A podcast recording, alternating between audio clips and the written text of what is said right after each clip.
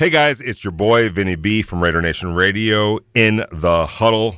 Guys, I've been talking for months now about TAT, an affordable quality CBD cigarette. Well, good news all TAT products are now available at all Speedy Marts across Las Vegas. That's right, TAT products, all of them, are now available at all Speedy Marts across Las Vegas. Come back, second hour of Raider Nation Radio. Uh, it's the morning tailgate. Thank you for being with us this morning. Adam Hill is with me, Clay Baker. Adam Hill, of course, with Las Vegas Review Journal, longtime uh, show host here on ESPN Las Vegas. Of course, covering MMA and the Raiders with VegasNation.com and the RJ. 69187 Salmon Ash text line. We'll read your text up here. Salmon Ash is going to join us at 945. 9 o'clock, we'll talk to Raiders legend Pete Banaszak from the AFL champion Raiders as well as the Super Bowl champions. He will talk about his good friend Cliff Branch as he gets inducted into the Hall of Fame in Canton this weekend. And we'll also uh, get you a chance to win two tickets to see Rob Zombie and Mudvayne and Powerman 5000 at the Michelob Ultra Arena August 13th. Tickets at AXS.com, but we'll give them away at 940 here on Raider Nation Radio. Joining us now is our good friend Eddie Borsili. Every week at this time from Sirius XM. He's the sports uh, station director with Fight Nation Channel 156. And of course, his Raiders podcast, Yards Per Attempt, can be available everywhere at Borsili on Twitter. Eddie, thank you for joining us. I know it's a busy week for you, uh, very much so, but I know when it's August and the Raiders can play the exhibition game in Canton for the Hall of Fame, I know you're fired up. But really, uh, it's got to be a little bit more than just an exhibition for Josh McDaniels, don't you think? I mean, it's his first chance to not only see everybody on the same page, but also to play in his hometown. Absolutely, guys. Always a pleasure to be on with you. And look, we got football back, guys. I mean, happy football season, Right. everybody. training training camp is one thing, but we have an actual game tomorrow. I'll use that air quotes for game because a lot of backups are going to be playing, a lot of young guys will be playing, but it's still football. It's still Raiders on on everybody's TV, so it's exciting. Yeah, the Josh McDaniels part is cool. Look, Canton is a special, special place for anyone that hasn't been there yet. I suggest it highly if you're a football fan, if you're a Raider fan if you if you love the game, it's just a place that you have to visit once in your life. It's really got an aura about it, and playing for Josh McDaniels in a place like that has has special meaning. And two, just to get on the field, just to get in, uh, on the sidelines again. I think it's important, guys, when you have the crack of the apple the first time and it doesn't work out, you come back. Let's get back up on that horse. Let's get back on the sideline. Training camp and practice is one thing, but being back on that sideline in game mode, game situations is a different beast. So I think it'll be good for Josh McDaniels. His best. how do you, you know we always wonder who's going to play and who's you know who's going to be on the field who we're going to see all those things for sure but i guess just how do you think josh mcdaniels approaches this game? I was looking back to his first stint as a head coach. It was a long time ago obviously 2009 2010 in denver. But he went one and three in each of those years. He lost the first two preseason games each of those years. I don't think he necessarily treasures winning these games as some coaches do. Doug pederson actually on the other side is a guy who likes to win these games. Uh, how do you think he approaches this? Yeah, it, it's it's a good question. I, I, I think you have to balance it, right? You have to balance whether you get guys a lot of reps. You got to balance whether you don't want to get people hurt. So it's a it's a mix. Obviously, the wins and losses don't matter. If, if you go 0 4 in the preseason, it doesn't mean you're not going to the playoffs. Doesn't mean you're not going to the Super Bowl. If you go 4 0 in the preseason, vice versa. So I don't think necessarily the wins and losses. I think the wins, you know, for a guy like Josh, uh, for Doug Pederson, excuse me, a, a team like the Jaguars is taking over a new regime, and he's kind of that team hasn't won in a while. Let's try to get those wins under our belt and build up that winning culture. For Josh McDaniels, I think it's about situational stuff. I think it's putting guys in different situations and seeing what he gets out of it. I think it's putting players in different um, positions during the game and seeing what kind of reps they get out of it, see what kind of game mentality they have, especially for the young players. So I don't really think Josh McDaniels puts too much stock in the preseason. He's coming from New England. I know he has he values the scrimmages more when he scrimmages teams at, at facilities when it's a controlled scrimmage. I think he values that those reps a little bit more.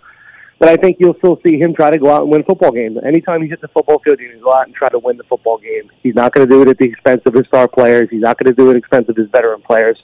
But you'll see some guys out there. You'll see a guy like Lester Cotton out there battling first position, trying to cement himself from guard. You're going to see Alex Leatherwood. What, why wouldn't a guy like Alex Leatherwood play a lot of this football game or play at least a quarter of this football game to see if he can get his feet under him at right tackle? So there's a lot to be desired. There's a lot to be out there. I don't think the wins and losses necessarily uh, mean a lot, but still, it's a football game you go out there and try to win.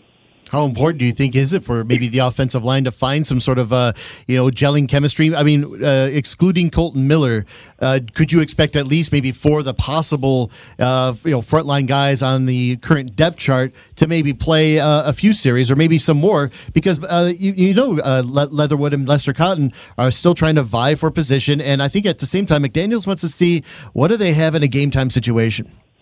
Yeah, I agree. I, I think that you want to want to see what they have in the run game, especially. They're trying to run the football and trying to establish that that physicality. It, it's it's hard, guys. I'll, I'll keep going back to it. If these are going to be your starters out there, you don't want them to get hurt. This is the the yin and yang of the preseason. You don't want out there. It's a long season, especially with the extra game now, especially with the extra preseason. Like these guys, their body's going to get beat up. So the veteran players, Kolton Miller, yeah, you, you're probably not going to see a guy like that. But John Simpson's still a young player in this league. Andre James is still getting his feet wet at center. That's the Cotton Leatherwood we talked about. So it's important for those guys to get a couple series in this football game to get their feet under them. And it's a conf- I'm a big. I said this on this program before. I'm a big confidence guy. I'm a big guy that I think players and coaches feed off that confidence. So if they go out there and get three series under their belt and push the defensive line around, don't give up a sack. You could build off those things. That's what preseason is. You're building off of these reps. You're building off of these moments as long as guys don't get hurt, as long as you don't beat up their bodies, I could see these guys getting three, maybe three to five uh, sets and, and reps, and see and see how far it goes. If their bodies feel good, if they're quick series, they might go out there more. But we'll see how it plays out. I, that would be ideal. Would you be worried? Would you be worried in that situation of going the other way? Of you put them out there for two series and it, it's a disaster, and then you're kind of left with okay, well, we need to we need to figure something out. It, it could happen. Yeah, it could happen, but I don't think you judge. I, I'm not going to sit there tomorrow and watch this football game and see a guy. Now, now look, if Alex Leatherwood goes out there and gets beat on on seven straight reps for sacks, then we're going to be like, all right, well, maybe it's time to panic.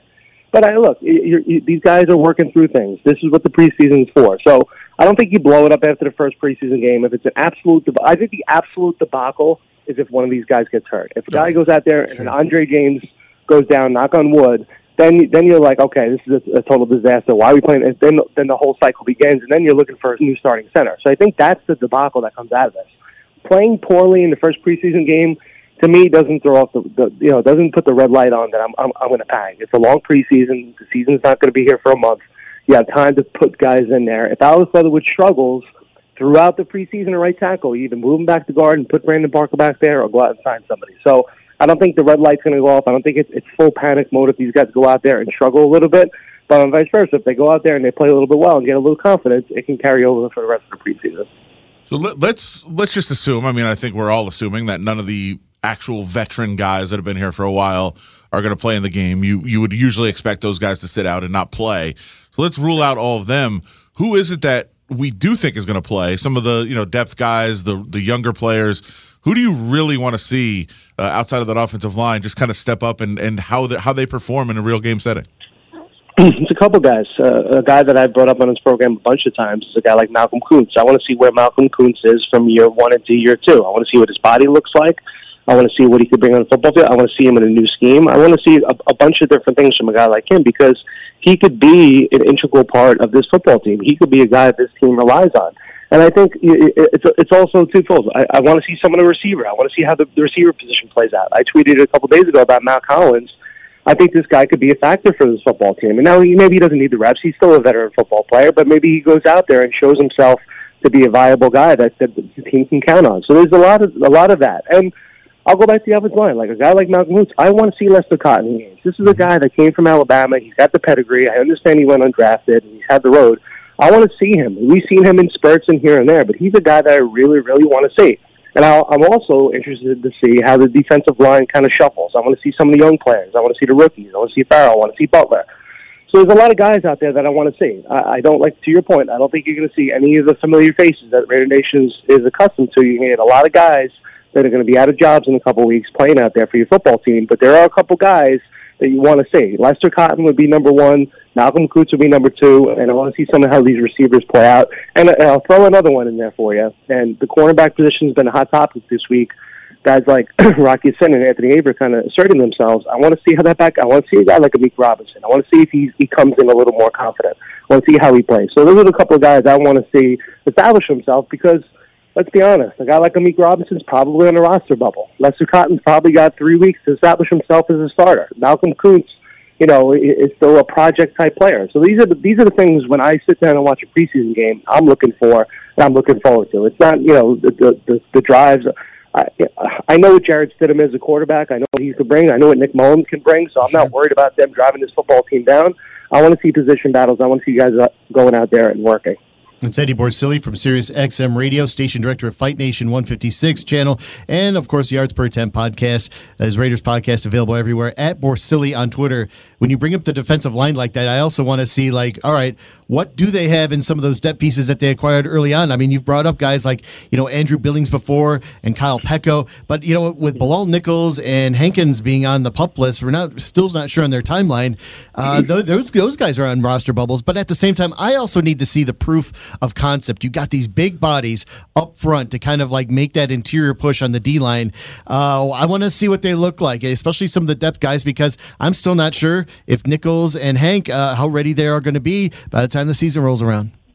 I agree with that, but that's that's kind of why you say you, you want to see guys like the young guys like Ferrell. You want to see Butler. You want to see these guys, Vernon Butler. You see this guy maybe he can get a couple reps in there. I mean, th- those are the players. And let's let's not forget, guys. Clelin Ferrell, according to our buddy Vic Tafur, is battling for a roster spot. He, mm. as, as a number four pick in this draft, as, as take this with uh, as you will, but he's he's vying for a spot. So he's got to go out there in the preseason and show it. Maybe the proof's in the pudding. Maybe Josh McDaniels and company are going to move on, and maybe they're, going to get rid of him. But if he goes out there in the preseason and dominates and shows that he can help this football team, maybe he saves his job. Maybe he saves his Raider career going out there against guys that he is clearly, you know, a, a better player than. It just hasn't panned out. But maybe he's the guy that goes in there and, and proves that in this new scheme, he's a really good fit and he could be useful. So those are the types of things that you want to see, especially the first preseason game. Did, did I, I mean, five years ago, did you think that Clelin Ferrell would be battling for a roster spot as we're going in the first preseason game against the Jacksonville Jaguars? No, nobody would want that that scenario. But it is what it is. But if he goes out there, guys, against the skeleton crew, Jacksonville Jaguars, you know, offensive line, and plays his butt off and has a really good game and shows that he can be valuable, maybe the Raiders have something. Maybe they don't have to cut bait and, and let and let him go. Maybe he could be on the football team and be part of that rotation and help out the pass rush and help out inside. So I think it's it's things like that too that I'm looking for in this preseason game. Unfortunately for Clee too, he's he's been hurt. He hasn't even been practicing, so we'll see if he's able to get out on the field. But it's yep. it's hampering his ability to try to make that case for himself that he's not even able to practice. And I'll say, you know, watching him walk off the field when he got hurt at practice uh, last week, you just had that like impending. Mm-hmm. Uh, this poor guy, mm-hmm. he's trying why, to fight and battle his way. It, yeah. I, and I agree with you. But why I bring it up is if I'm a guy like him, and it's not something that's going to hold me back too much, and maybe it's uh, something that's lingering, and maybe it's bothering a little bit. I'm getting out there and saying, listen, I, I know I've been hurt. I haven't practiced. I, I want to play. I want to show myself. So, uh, you know, we'll see tomorrow if he gets out there if he doesn't, it's just another X on on his resume to say like this guy's just not going to be able to help us this year. But if he goes out there and says maybe it's something that he wakes up tomorrow and feels better, maybe he goes out there and shows you he has something. We'll see tomorrow. It's Eddie Borsili here with us. Hey, real quick, could you just uh, kind of give us a, a, a, thought on how the Hall of Fame ceremonies are? You've been out there to Canton, you've seen the enshrinement, but for a guy like Cliff Branch, how special is this week for Raider Nation and the friends and family for Cliff? It's long overdue, but it's something that I think is uh, is needed as, as like closure for a great man, and not only the career, but also a great person. And everybody's got such a great positive story from any time they ever met Cliff.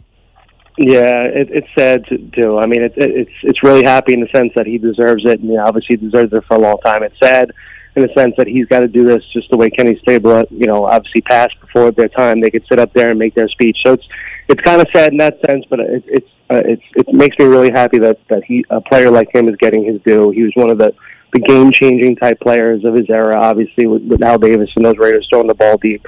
Canton is. I, I always go back to this quote, guys, and this is just a football geek coming out at me. It's it was from John, the late great John Madden when he says when you go into the Hall of Fame and you close the door where the bus are, you know, you could hear, you just picture the bus talking to you know talking to to each other and reminiscing about stories. And it, it's true, guys. You get when you go into Canton and you go into the Hall of Fame, you see all the things and you see the bus. It's, it's like your childhood coming back to light. It's like all the things you watched your entire life it's really, really a special place. I'm not just saying that. I'm saying it, it, it has to be a bucket list item for anybody listening to the show, any football fan. There's so many Raider, there's so many Raider artifacts around the Hall of Fame. Obviously, with all the success they had back in the day, there's so many former Raiders that are in there.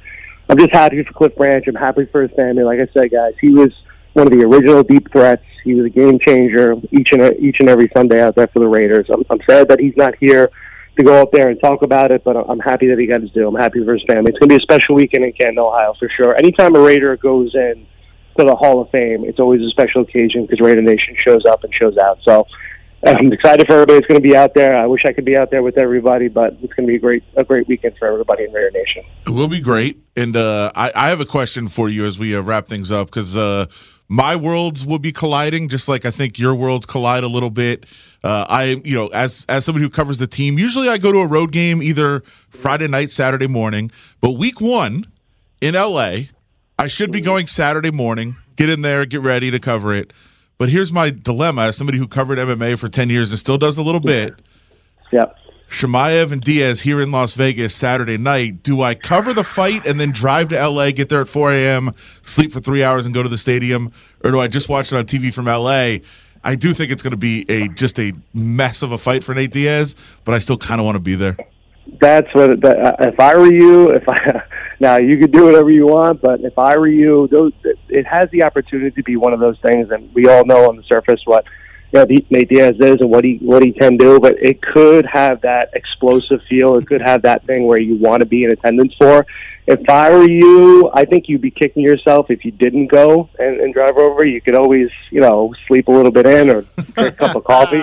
But for for me, I'd want to be in attendance. That that that that has the feel of being a special night, whether it goes his way or not. But if I were you, I would definitely see that fight live and then drive over. You can you could sleep later, or as, oh. in the immortal words in, in the immortal words of, of Pat Kirwan, who I worked for for a long time, you could sleep when you're dead. So make sure you get out there and see it. Because if I were if I were in your boat, I would go out there and see that live. Oh, you just made it much harder for Adam. He was hoping you'd say pay per view. Hey man, thanks for coming on, Eddie. Awesome stuff and great perspective, and we really appreciate your time. Thanks again for it.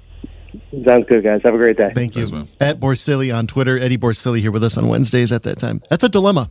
It's tough because you you know less and less do you have those kinds of fights where guys are going to get in the center of the octagon and there's going to be blood. There's going to be you know all that tension comes well, out, and you get probably one of the best scraps of the year. No, it's not going to be one. Of, it's it's a it's a mess. I I it's essentially the execution of Nate Diaz. I'm not sure why he took this fight. Chimaev is going to destroy him but it's still it's Chimaev's moment. Like he he's already this big star. Now he's going to have the the you know the most famous opponent he's had. Yeah, yeah beat that former champion. spotlight that he's had. Yeah, yeah. Uh, it's gonna. Oh man, it it is. I, if it was going to be a more competitive fight, I think I would have to stay. I'm going to. I think I'm going to stay. Okay. I think I'm going to drive down, get get to LA like 4 a.m. and then try to get like three hours of sleep before I get over to SoFi. But man, that's tough. That's a brutal day. That's a brutal tough. turnaround. All right. I mean, is this like like Khabib versus Conor? No, no, like where that kind no. of destruction could be like looming in the in the front, where they're just like you know these two heads are colliding, but you know who the better fighter is. Oh yeah, well that I mean I think Chimaev is like a twelve dollar favorite. Oh god, God, which that's intense, massive for Whoa. an MMA fight. Yeah, that's nothing like Khabib. This is much better. That's it's, a prohibitive favorite. It's well, Chimaev has not really been touched. He's had four fights and nobody's even touched him yet. He's crazy. He's so good. But this is a, this is you know, it's a huge fight, huge spotlight. You don't know how he's going to react. It's going to be big, and it's the night before the opener in LA. You asked Maxx Crosby that, Maxx had, uh, you know, he was like, all, hey, all day, every day, Nate Jones. he's, Nate he's, a, he's, a, Nate Diaz Nate guy. Diaz, man. I knew what he was going to say, too, but I did ask him who he's got in the fight, and he said Nate. I'm sure he'll be watching it from the hotel the night before the uh, Chargers game. Real quick, uh, when, he, when Eddie Borsilli brought up Koonce, how do you feel that Koonce is now going to maybe take that step from year one to year two because there were so many games where he was inactive, but yeah, it helped yeah. enough last year. Uh, apparently, Gus didn't feel like there was enough there, or maybe they wanted to see more out of Nassib. Whatever the case is, how much? Uh, well, they were paying Nassib too much. They were. They had to try to get use out of. Him. I mean, my God, there was a lot of money. Uh, what do you expect from Koonce this year, and how much of a role will he have in the preseason? Do they feel like they've already seen what they want? I don't know. He's gonna he's gonna need to have a role if you know if this team wants to get where they want to get. I think because well they just lost Kyler Fackrell who was going to play yep. that same kind of role, and now they're going to need Malcolm Koonce to do it. I think Koonce went from being a luxury to a necessity uh, in that in that spot. So Um, you know, they know they've got some, you know, really, really high level pass rushers in the starting lineup, but they need to find guys that can rotate in and be specialists, guys that can get to the quarterback. And Malcolm Koonce is a guy that they drafted to do not this administration, but the the team drafted to do this, and they're going to need him to take that step. It's that that's going to be a big part of whether this defense is successful or not. It, it, it's integral, and I think that's uh, it bodes well, especially if you got Clelin Ferrell hurting, and you got you know you're starting to run out of depth at that that position group, and you know you you got some bodies there right now, but uh, after Fackrell goes down you're starting to look around the league and you're like, all right, uh, can we get enough pounce out of Malcolm? I mean, can we get what what is expected from Clee Ferrell uh, during this time of the year? And you know what? It's it's going to be a mixed bag. It's sad to see that Clee, Clee's going to be like you know you know not not practicing in the in the in the recent future. Yeah, it's been a, it's been a few days uh, that he's been out, so I would I would expect that he's not out there tomorrow. There, there's guys, of course, that you know you wouldn't expect to see Darren Waller and Chandler Jones anyway, but Yeah. they haven't been practicing. Uh, Clee hasn't been practicing. So there's a few guys that you would think might play, but they have not been on the field. So you wouldn't you wouldn't expect them to try to go in a game if they haven't been practicing for a couple days. That's Adam. I'm Clay. We'll take a break. We'll come back. It's the morning tailgate here on a Freestyle Wednesday. Uh, more up next as about some position battles are starting to pop out there. And it makes you feel like, all right, where do the Raiders sit now?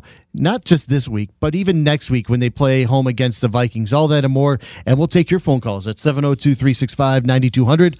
It's the Realty One Group listener line 702 365 9200. Bumgarner kept saying, hollering, I guess, at Puig, don't look at me.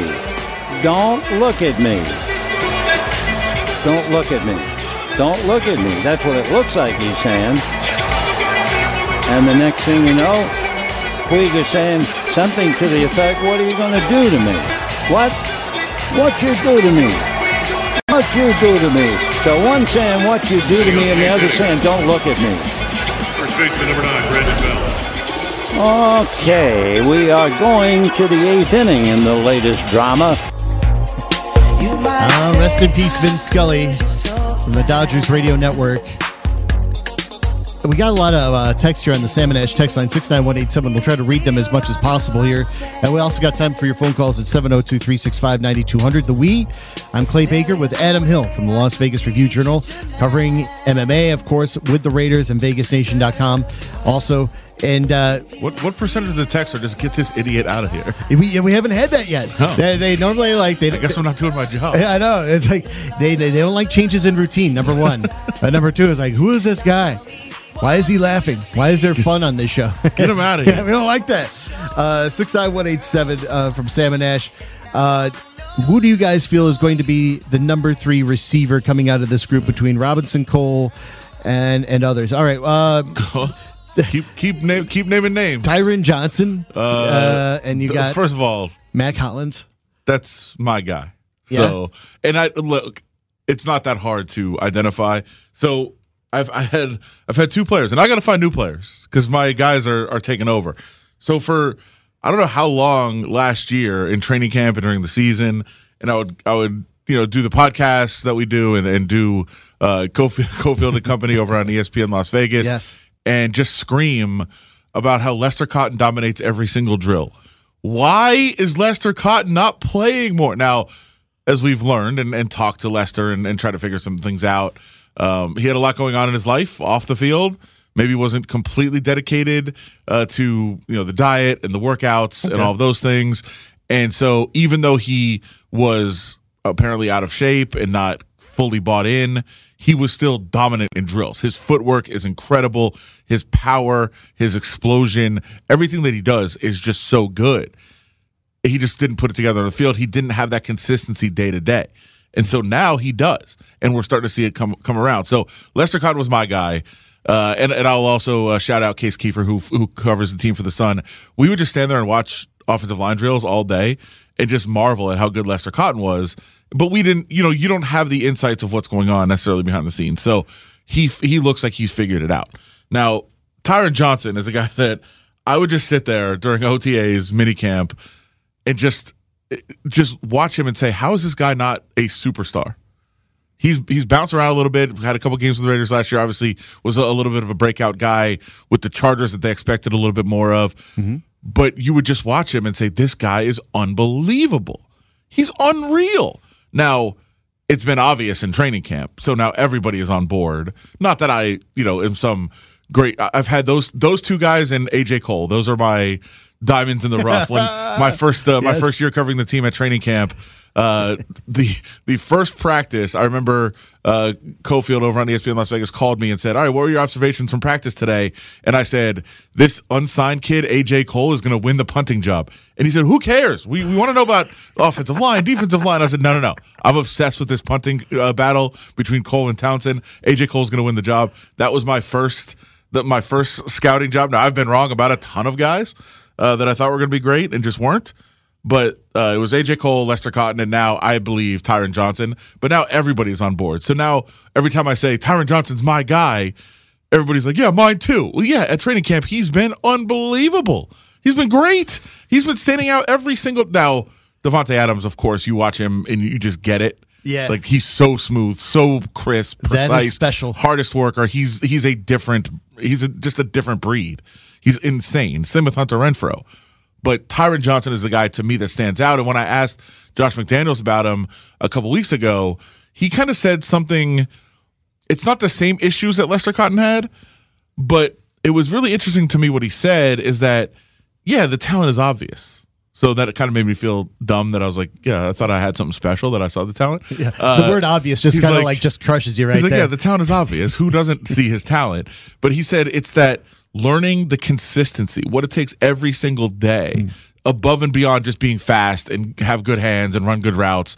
It's the consistency to to just come in and do it every day, to work hard every day, to work hard in the in the classroom, uh, the film room, and everywhere else, and learn how to be a pro is what he's finally now figuring out. oh, okay, good. And so it sounds like he is he is ready to take that next step. Now, that also means somebody in that wide receiver room is not going to make the team that we expect to be on the team, right? There's a lot of guys there. You just mentioned Keelan Cole has been a very good NFL wide receiver. Demarcus Robinson was brought in, mm-hmm. very good receiver. Mack Hollins is a unbelievable special teams performer, so he's almost certainly on the team as a wide receiver as well, and he's a good wide receiver too. So there's there's a lot of guys in there and a lot of big names and you know I think somebody is unexpectedly not going to make this team at wide receiver but Tyron Johnson is a guy that I look for and say that guy is awesome. And I'll say this if I was playing preseason daily fantasy he'd be on my roster tomorrow Yeah, because he would be very, you know, very affordable, very, very small amounts, but you could get a major uh, explosion of stats. And that's the thing, like, you know, he's been with seven teams since 2019 entering the league. So it's making me wonder, like, as you said, like putting it all together and maybe, you know, adding to that, learning how to be an NFL professional and learning the consistency is following the same track as what Lester Cotton has been trying to uh, establish as well. But man, that is seven different teams is a long time. Obviously, he's put it he's put it together now. How do you think that you know it'll start looking with pads and how much time will he get in a preseason game? yeah it's it's interesting and I think he'll get some obviously I don't think Adams and Renfrow play Yeah. So then you've got the rest of those guys that are trying to sort it out, and and you know Stoner still on pup. So th- there's still you know there's not that many guys you can that you have. Again, we talked about this earlier. We always just assume well you're going to see nobody. Yeah. Somebody has to Somebody's play. so and, and uh, multiple guys. You're not going to play guys the whole game. So you know there's going to be a lot of guys that are playing that that you in, your mind you're thinking oh we're not going to see anybody. You will see some guys, and I think he'll be a guy that you'll see. Uh, I you know I, I expect maybe to see a little bit of Mack Hollins as well. I think Keelan Colby out there. Those guys are battling. Like I said, there is there is going to be somebody left out of that equation. So uh, I think you see all those guys get a little bit chance outside of Adams and, and Renfrow. Cisco Ortega, the uh, president of the Black Hole here, Viva el Presidente, uh, chiming in on text line.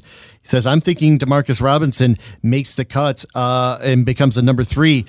How come people aren't glowing on Demarcus Robinson as much as we hear the the great stuff about Tyron Johnson and, and Mack and Keelan Cole? Because uh, Demarcus for a long time played a, a integral role in what Kansas City was constantly trying to do. I mean, you see those the footage even when he didn't have the ball, he was constantly in motion, uh, constantly working those misdirection plays that Kansas City's really great at.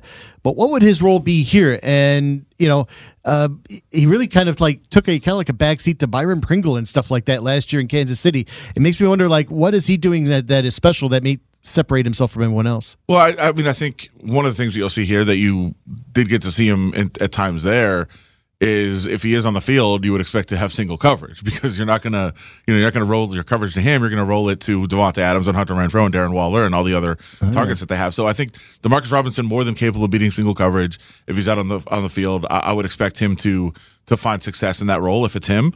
Um, just like I would if it's Tyron Johnson, T Billy, as everybody refers to him, uh, or uh, or Mack Hollins, uh, or Keelan Cole. I mean, I think all those guys are going to have that that benefit if they are on the field of not having that much defensive attention on them, and and, and they should be able to thrive. And I, I would expect them to try to find ways to get them the ball.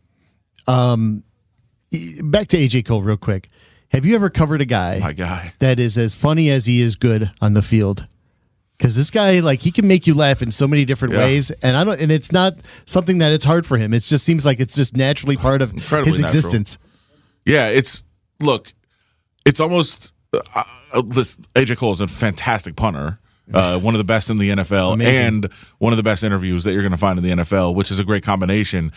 I'm not saying this for any other reason except for you know, kind of being selfish a little bit in my role as you know somebody who covers the team and has to write stories all the time.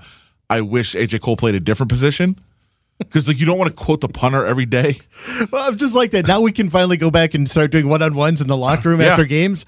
But there should be a line around AJ Cole, the No, I. I did. Yeah. So, uh, you know, my first year covering the team was in was in Alameda at the facility there. Uh, and you know, first training camp was in Napa, so I got to cover that training camp. And then I was covering. I was living here, but covering the team up there. So I was flying like three times a week back and forth. and then Oh God. I think I stayed at the Courtyard Marriott at the airport in Oakland like seventy eight nights that year, which was fantastic. I knew all the employees. Shout out Yes. uh, to all the employees at the uh, at the desk there in Oakland. But all too often, you know, when the locker rooms are open, and by the way, you're going to see a lot different coverage of this team coming up in about three weeks when locker rooms are open again, because it hasn't happened since they've been in Las Vegas. Um, all too often, I would be around AJ Cole. Now, the other one, uh, just to, to give that backstory, is I would very, very often be talking to Richie Incognito for the entire time because here's how the locker room works. They essentially have 45 minutes where they have to talk to the media. They have to be in there. Now, some of them hide and they say, "Oh, I'm, I'm in the training room getting, you know, worked out, getting a massage, whatever they're whatever they're saying to try to get out of it." Sure. But they're kind of required to be there for 45 minutes. So I would I would find a, I would have about you know 15 20 minutes of having to do stuff for my stories and then I would talk to AJ before anybody knew that he was hilarious. Uh, and I would it would just be me and him kind of talking. It was it was fantastic. But also Richie Incognito would call me over often because I came that was my first year covering the NFL. I had come from covering the UFC and he knew that. oh, and he would just talk to me about UFC for a half hour so that he didn't have to talk to anybody else, which was awesome. But it was it was cool to just kind of build that relationship, and then I would be able to say like, "Oh, hey, can I get like two questions about what's going on with the team?" And it would be he would be cool about it, but he would kind of use me to avoid talking to everybody else. stonewalling other writers. Sure, that's great. and just talk about UFC for a half hour, and then he doesn't have to talk to anybody else, which was which was fun. But yeah, I would talk to AJ almost every day. But you, there's only so many times your editor is going to call you and say, "Hey, you've written four stories about the punter this week. What are you doing?" yeah, you got to matriculate a little Yeah, bit. so you got you got to spread that out. So uh, yeah, he's hilarious and and uh, very. I'm sure very excited. Uh, Raiders fans are very excited that he signed. He's here long term, as is Daniel Carlson.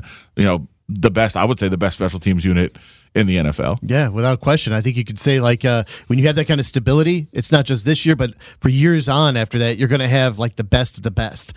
And uh, this is uh, AJ Cole talking uh, earlier last week about Derek Carr's hair. Yeah, you know, every time I see him, it seems to get shorter, which is not how hair works. So uh, I think he's been getting haircuts behind my back. Um, don't love that. Uh, you know, I ask him every day if he feels good about it, if he looks himself in the mirror and feels good about his hair, and it seems like he does right now. So, you know, I'm happy for him. Obviously, I'm a fan of length, but we've brought in guys like Brandon Bolden, Mack Hollins, who are kind of holding it down on that, that side of the ball. So it's good. And you couldn't resist it when Derek Carr spoke on Saturday. Well, I, I asked that question too. Right. You had to get the rejoinder. So I yeah. so I certainly asked AJ Cole about the Derek Carr hair, and he gave that answer. And then yeah, of course, I had to ask Derek and, and bring to him what AJ had said. Nah, nah. Like AJ, AJ asks me every day. He's like, you know, hair is supposed to go the other way. Yours keeps getting shorter. And I was like, AJ, I think that that ship has sailed. I kind of missed the hair though a little bit. I thought that was kind of a good look. It's nice. Yeah, if you can grow the It hair, try wasn't- to grow it. It wasn't a great look. It was fine. It just it wasn't him. It didn't suit him. But AJ was happy with it. That's all that really matters. I know, and you know you want to please AJ. Yeah, that's, that's keep keep the punter happy. That's the the oldest cliche in sports. I mean, he's going to those museums by himself. I'm starting to worry. He kind of needs like a buddy on the road, you know? All right, let's take a break. We'll come back. It's Adam and Clay here on Raider Nation Radio. Pete Banaszak, the Raiders legend, the legendary running back, will join us at 9 o'clock to talk about Cliff Branch and more here on Raider Nation Radio. Now back to the morning tailgate with Clay Baker on RNR 920 AM. Be part of the show. Text us on the Salmon Ash text line. Text the keyword RNR followed by your message to 69187. Cause I got friends in places where the whiskey drowns and the beer chases my blues away. Uh, we have an update on Raiders and other places. We started off today with uh, Lynn Bowden, the choker, uh, with Wes Welker pounding the table for him and more playing time to be an integral role in this offense in Miami. Good luck with that.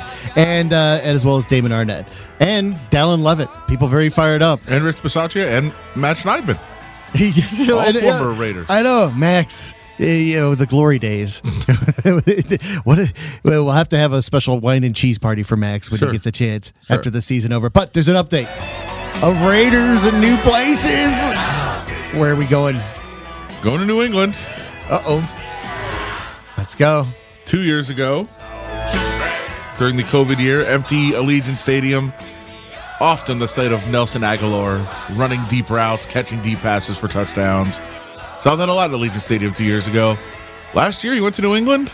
Didn't see a whole lot of it. Uh, 37 catches, 473 yards, three touchdowns for Nelson Agholor last year after moving on from the Raiders uh, in New England. But more is expected, according to Bill Belichick. Whoa, whoa, whoa. Coach of the Patriots. Really? Nelson has taken, quote, a big jump. Big jump. He was here all off season, had a really good off season. He's productive, had a really good spring of training. Came out here, made plays down the field, which is very important, but he's also playing well in other areas. Very few mental area men- mental errors. I think he's looked good. He never said anything close to that last year. No. After he signed that uh, kind of like that one year deal, it was like a two year for nine. Uh, and you would think that for a rookie quarterback, Nelson Agholor would have been like that safety valve kind of guy that can you know help young guys achieve greatness. You know, somebody that can get downfield and, and keep plays alive. I think that's what we saw. Uh, that Derek Carr really had a lot of great trust in Nelson because he never gave up on plays. Yeah. And so a big jump, big jump, Big jump. twice in a row from Bill Belichick, saying Nelson Agholor is taking a big jump and should be an important part of that offense. Uh, how were you? Uh, were you surprised at all of uh, the Matt Patricia calling all the plays uh, during No. the during No. this week's offensive uh, drills? Uh, I'm interested to see what it looks like. I know uh, we were talking earlier about the the joint practices really being where a lot of the work's going to get done. They don't need to have guys taking part in preseason games because they do have the joint joint practice coming up with the Patriots. So we'll see how they're distributing uh, some of those duties. Uh, I kind of believe in the quote unquote conspiracy theories about. Uh, the offense in New England and, and not naming Matt Patricia offensive coordinator, even if he is calling the offensive plays for a couple of reasons. Uh, one, uh, is a financial reason. Uh, if he is a coordinator, there's some part of the deal that works out with Detroit not having to pay as much money to him uh, from that contract that is is broken there, where Detroit still has to pay him all the money. So New England's like, yeah, just go ahead and keep paying him. We're not going to make him coordinator. If if we'd have to pay him more and you guys would have to pay him less, you guys can keep paying him. And the other part of that, uh, which I think is is Great. something that wouldn't matter anywhere else, but in New England it does if you are a coordinator, you are required to speak to the media once a week. Eesh, And if you're not, there's no requirement. Now, uh, again, we talked uh, to some of the reporters from New England, and and we're told that they're making the assistants available anyway Okay. during during training camp. But during the season, there is a requirement that every coordinator has to speak. So if you don't name him coordinator, he doesn't have to speak.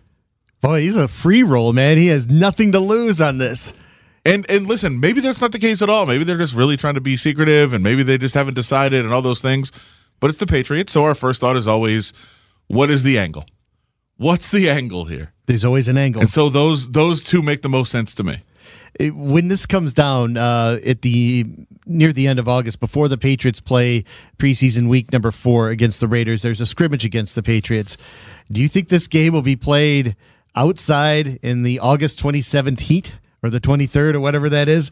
Uh, yeah, they haven't announced. I kind of feel. it. I kind of feel like they might go inside at Allegiant and just and do their two days of of practices in there. Maybe at least one of them, but uh, I would be surprised if they didn't. I think you get a lot more work done inside. Yeah, I think you could too. But would you want to like let Bill kind of like you know? here's like the other put- complicated- Put, here's him on the string there, like let him squirm a little bit. Sure, but here's the other complicating factor, and maybe this is what's going to decide. And actually, now that I think about it, I'm going to say no. They don't go outside, or they don't go inside. They stay outside. because they got to play each other. Well, no, it's more season. because the, the the the scrimmages that they do, the the joint practices, are going to be a lot of the starters, a lot of the guys that are going to play. Like they're actually going to go ones versus ones. Probably uh, they'll probably go some live. That'll be their their hardest work, and then the, none of the Yeah. starters will play in the actual game. So it's not really that. It's more to me. It's more that they will be able to. So on the on the, we talked about this a lot in training camp, but there's three fields out at the practice facility, mm-hmm. and so you can do some things on the far field where the media is not there, where the fans aren't there, where nobody really sees what's going on, and you could actually put in work without being seen. Where if it's inside at Allegiant, it's all out in the open.